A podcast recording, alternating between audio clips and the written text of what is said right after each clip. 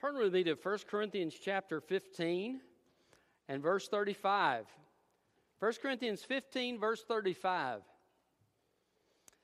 Many of you have seen a before and after picture of a diet, right? Some of you have seen, I remember when I used to have comics as a little boy, they would have these pictures of these big bodybuilders, you know, and it would say, 2 months to have a chiseled body like Atlas, and things like that. When I was in middle school, we actually played football, and one of the men that was a couple of years younger than me went by the nickname Pebble, and he was about half my size, and his older brother's nickname was Rock, and you kind of get the idea. But I remember we moved away a short time later, and we came back to visit several years later, and Pebble went from being half my size to being twice my size. And, I mean, he had muscles upon muscles and was just huge. And I was so amazed at the transformation. But can I tell you, the transformation that takes place in a diet or in a workout scheme is nothing to be compared with the transformation that is going to take place someday when we get our glorified bodies.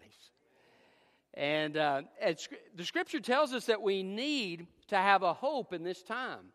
To carry us through times when we're struggling. This hope will give us strength.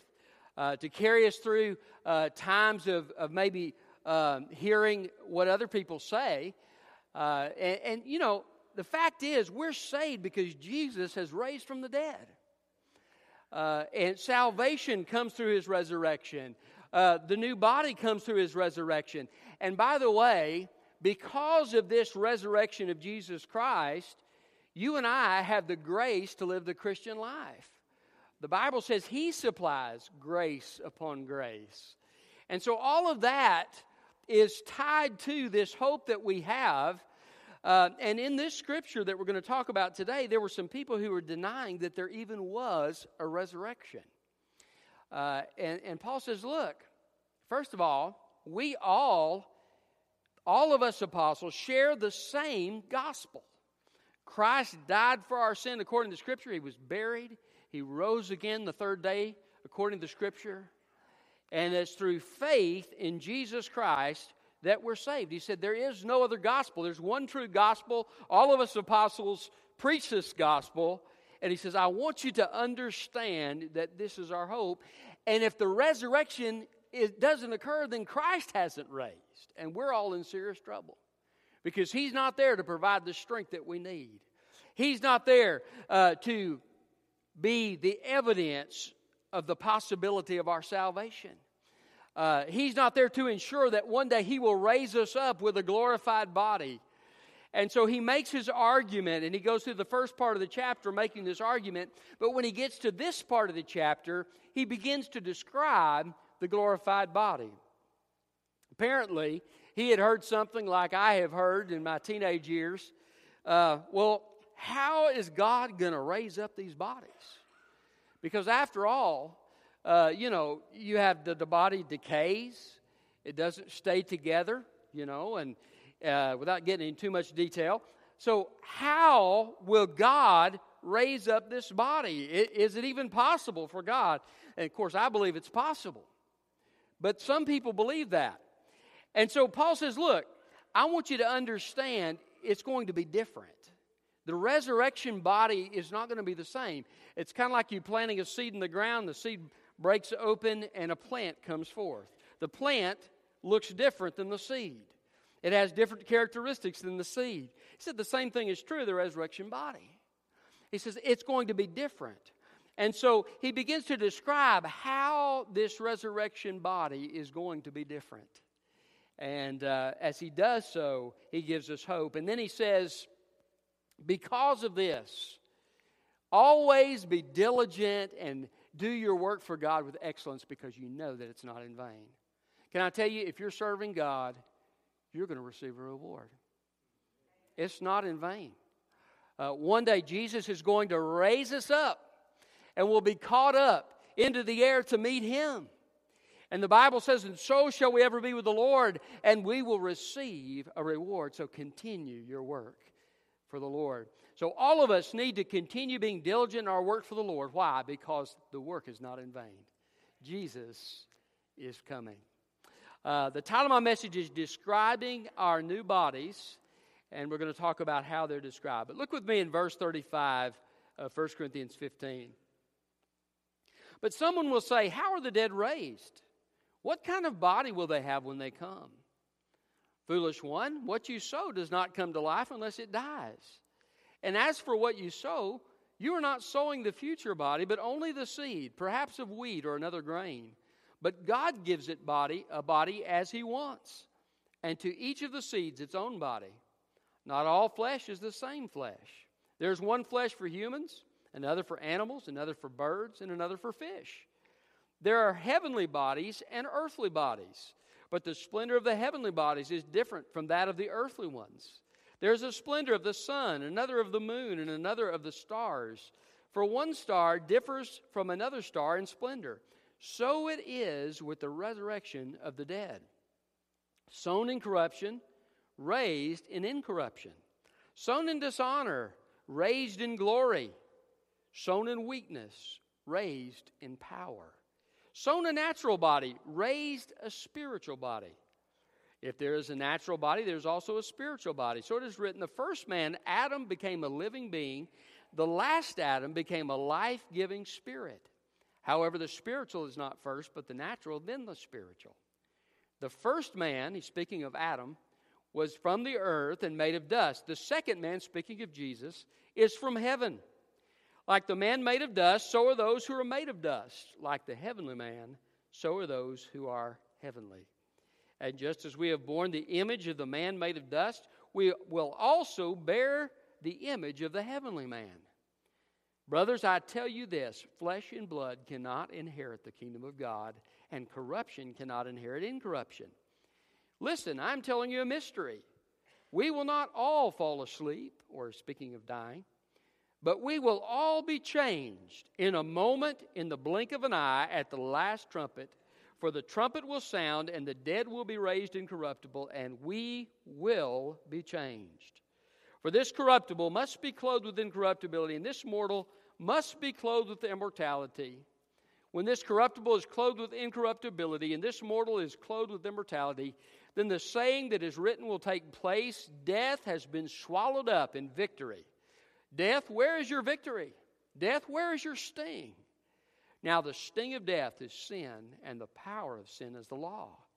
But thanks be to God who gives us the victory through our Lord Jesus Christ. Therefore, my dear brothers, be steadfast, immovable, always excelling in the Lord's work, knowing that your labor in the Lord is not vain.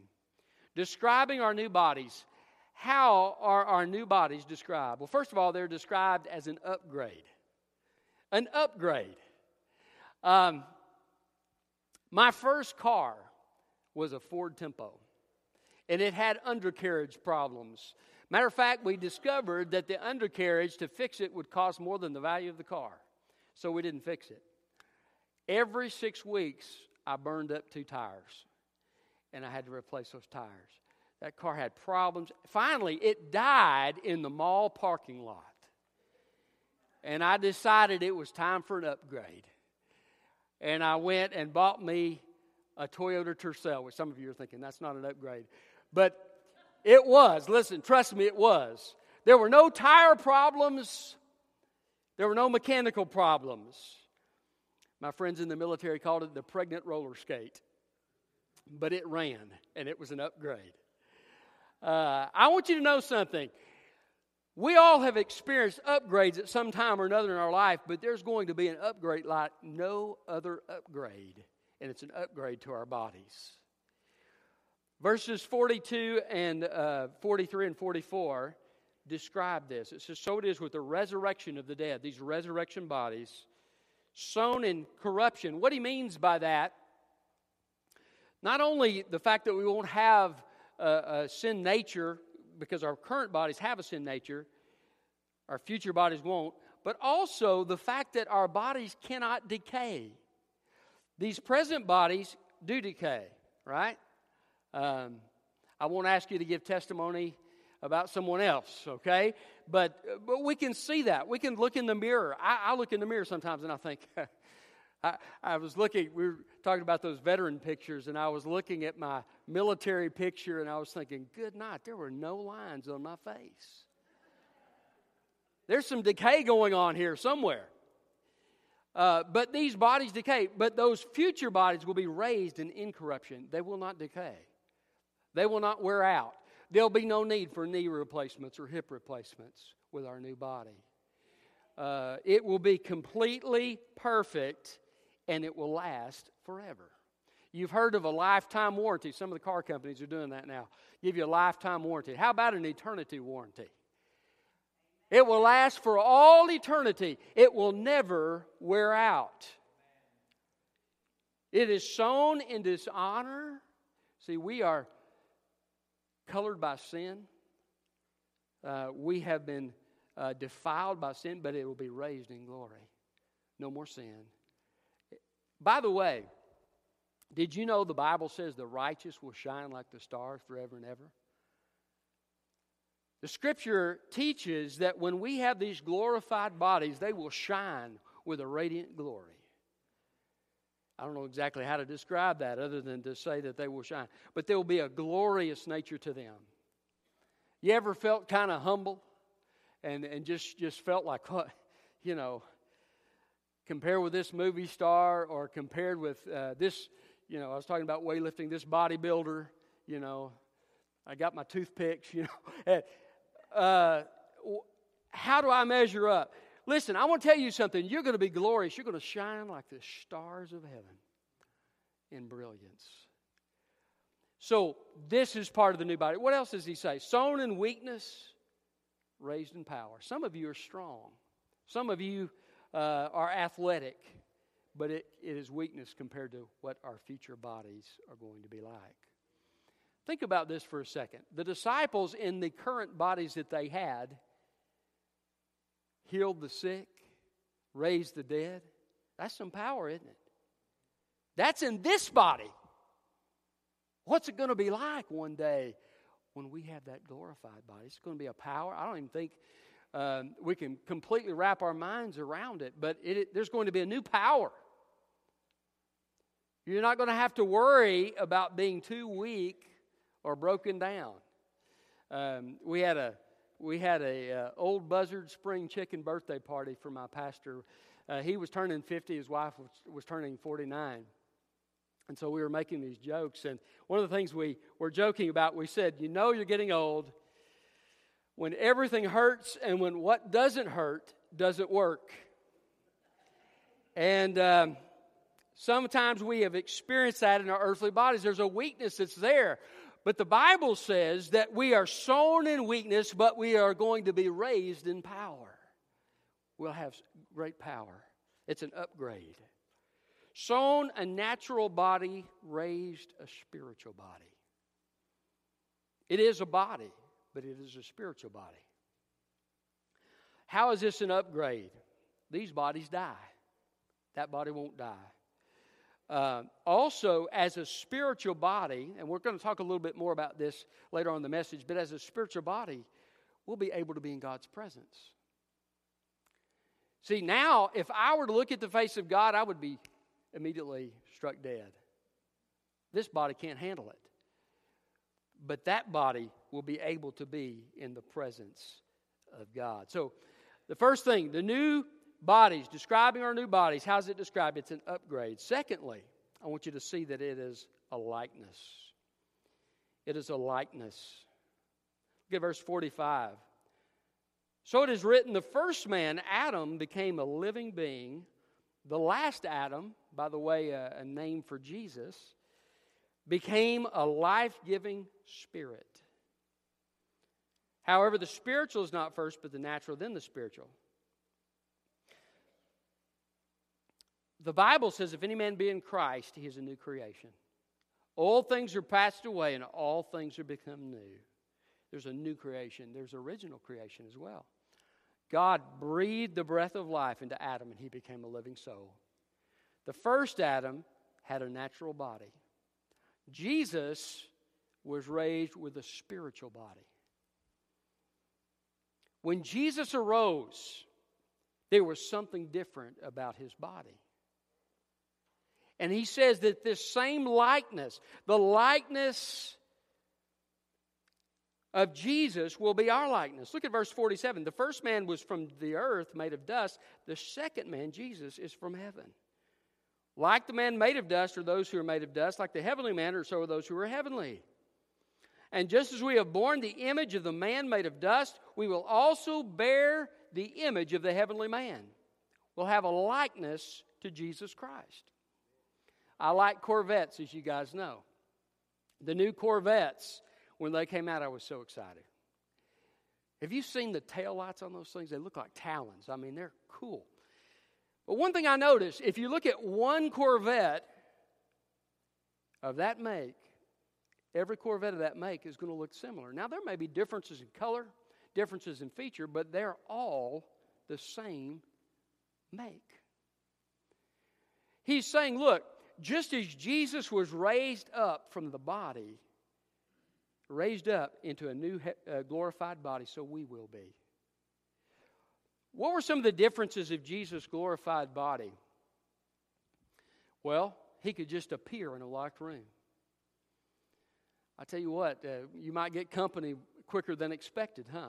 You know, they just appear in your living room. Jesus was able to disappear. You remember when he was with the disciples on the road to Emmaus? He's eating dinner with them and he disappears. I often thought that'd be cool. When my parents gave me lima beans that I didn't want to eat, I could just disappear. But Jesus did that. There were also some similarities. Jesus could eat. Jesus was able to be recognized, okay?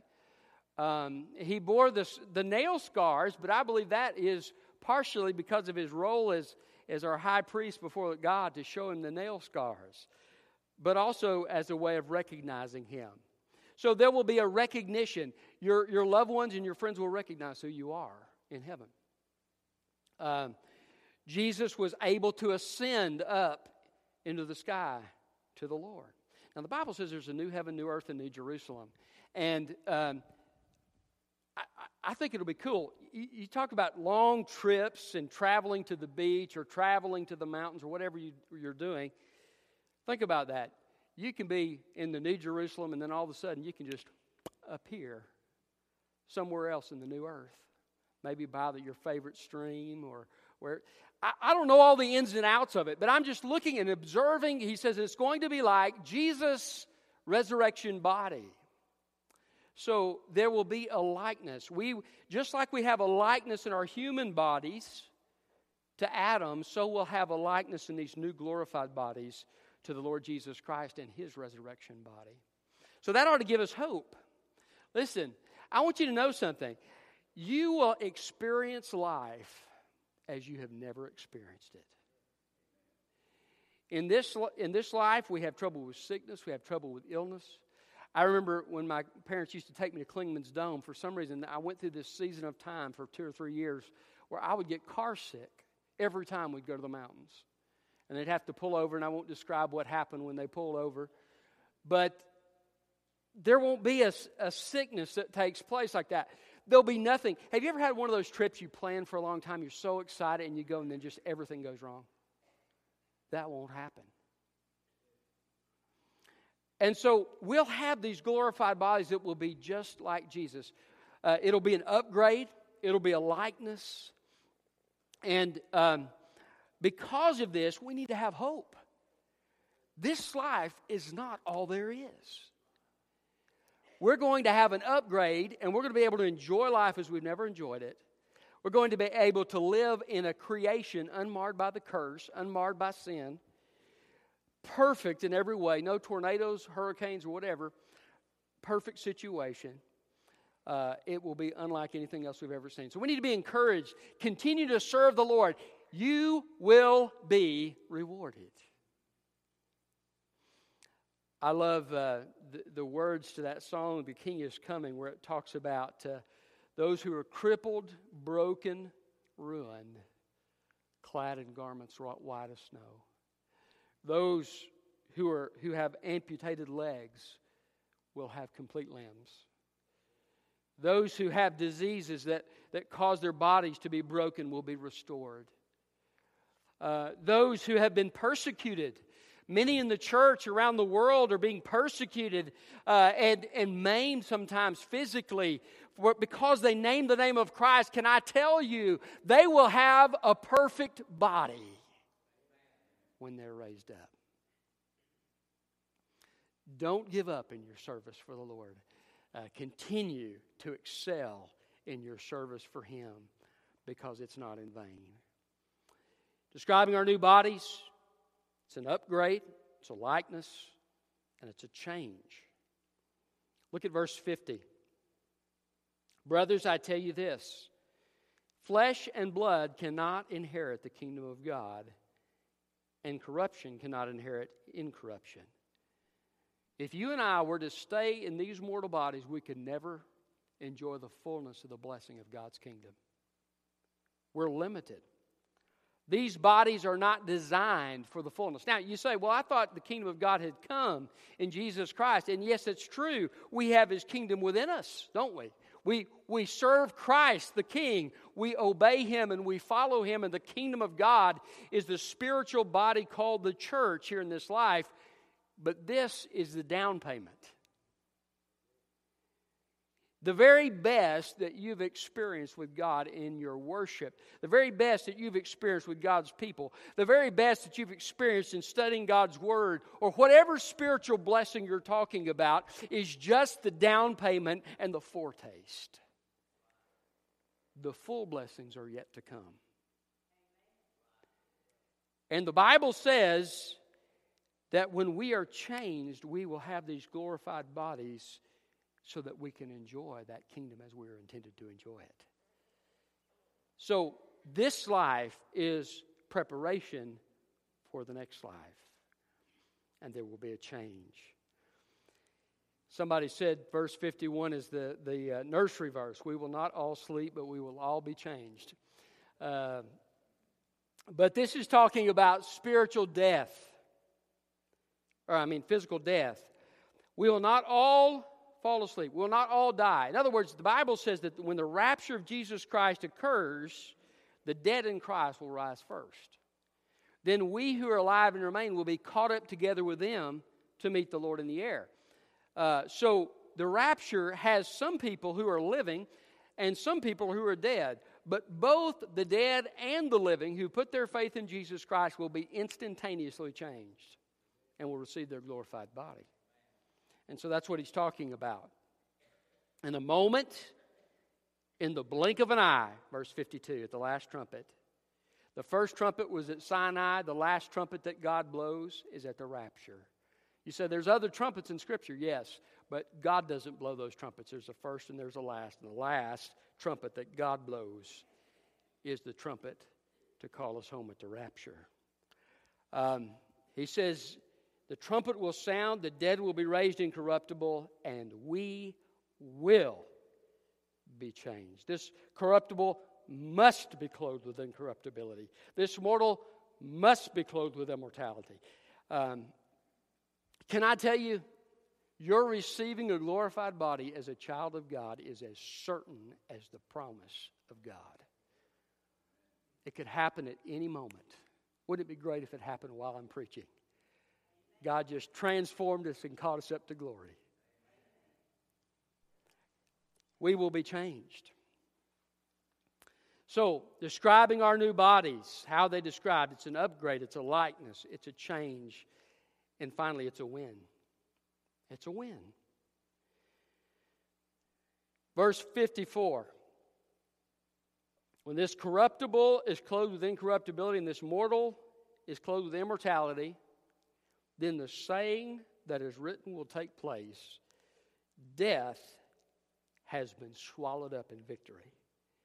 Death, where is your victory? Death, where is your sting? The sting of death is sin.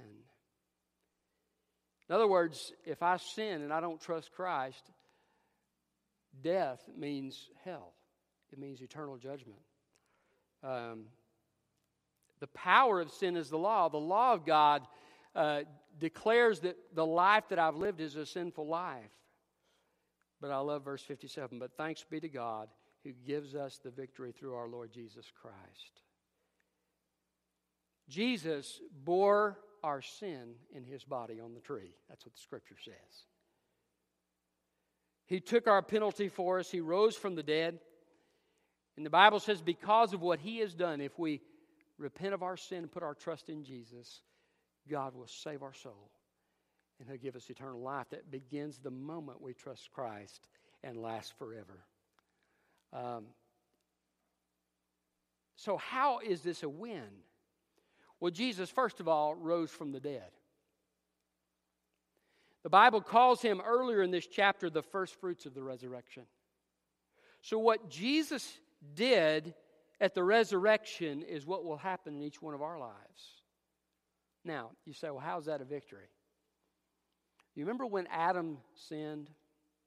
One of the saddest chapters in Scripture. God throws Adam and Eve out of the garden and puts an angel there to guard the way to the garden so they can't take the tree of life. And the Bible says, cursed is the ground because of you, Adam. In toil you will work it. And he goes through the different curses and he says, look, you eventually will die. He did immediately die spiritually when he sinned. You'll eventually die. And there's this defeat. The creation that God had intended, the relationship that God intended for man to have with God was broken because of sin. And so you go through the Old Testament in the preparation for Jesus coming, but it all looks forward to it. You see over and over again the failure, the failure, the failure. Israel failed to obey God. Israel is taken into captivity, and even when they come back from captivity, they fail God again. And Ezra has to bring about a great revival through prayer and so forth. But there's failure, failure, failure, failure, failure, and then Jesus comes. For the first time in history, there was a man who never committed one sin. And he went to Calvary's cross and he bore the penalty for sin so that you and I could be forgiven. The relationship with God could be restored. But not only that, creation itself could be restored. Scripture tells us that when Jesus comes back, this world will be different. He'll restore it. And then ultimately, there'll be a great burning of fire that will take this old earth and the old heaven away, and there'll be a new heaven and a new earth and a new Jerusalem. But all that is made possible through Jesus. Listen, I've been saved from my sin. His mercies for me are new every morning. One day when I die, if Jesus tarries, I have the hope of a resurrection and I will immediately be in God's presence. I get to enjoy the presence of God now. I have a hope of the future yet to come. Why is that? It's because of what Jesus did. The glorified body will come to me because of what Jesus did. But I want you to look at what he says here. Verse 54, death has been swallowed up in victory. Isn't that a great picture? You ever swallow up your Thanksgiving dinner? I mean, some of you skip breakfast so you can eat more, right? And so you begin to eat, and you're swallowing it down, and there's nothing left on your plate.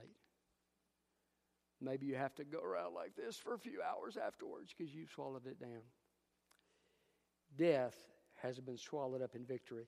In other words, Jesus Christ has done away with it. There's nothing left.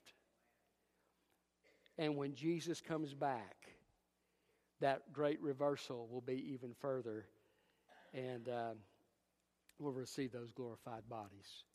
What a great hope we have. Can I tell you something? What's the implication of this for your life? There's nothing that you can face in this world that Jesus can't handle. If you're struggling with a trial right now, I want you to know Jesus can carry you through it. If you're facing a struggle with sin, Jesus can give you victory. If you're failing in your walk with Him, He can restore your heart. Whatever it is, it doesn't matter the challenge, He is able. Jesus is the God of the resurrection. I love what Peter says. We have a living hope. It's a win. And because of Jesus' win, you and I win. I want you to know something. You say, well, I lost a battle this week. That's okay. Jesus already won the war. We are more than conquerors through Him that loved us. Neither death, nor life, nor things present, nor things to come, nor height, nor depth, nor any other thing, not hell itself, can separate us from the love of God in Christ Jesus our Lord. Resurrection power resides in you and me if you've trusted in Christ. It's a win. I'm going to shake off this old body. I'm going to put on that new glorified body. And it only gets better from here. Amen. Describing our new bodies, how does he describe them? It's an upgrade. It's a likeness, the likeness of Christ. It's a change. And it's a wind. So what should we do with this? Look at verse 58. Therefore, my dear brothers, be steadfast. Keep on keeping on. When life gets hard, you don't quit. You keep trusting Jesus. You keep serving Jesus. You keep following Jesus. Be immovable. Through the power of Christ,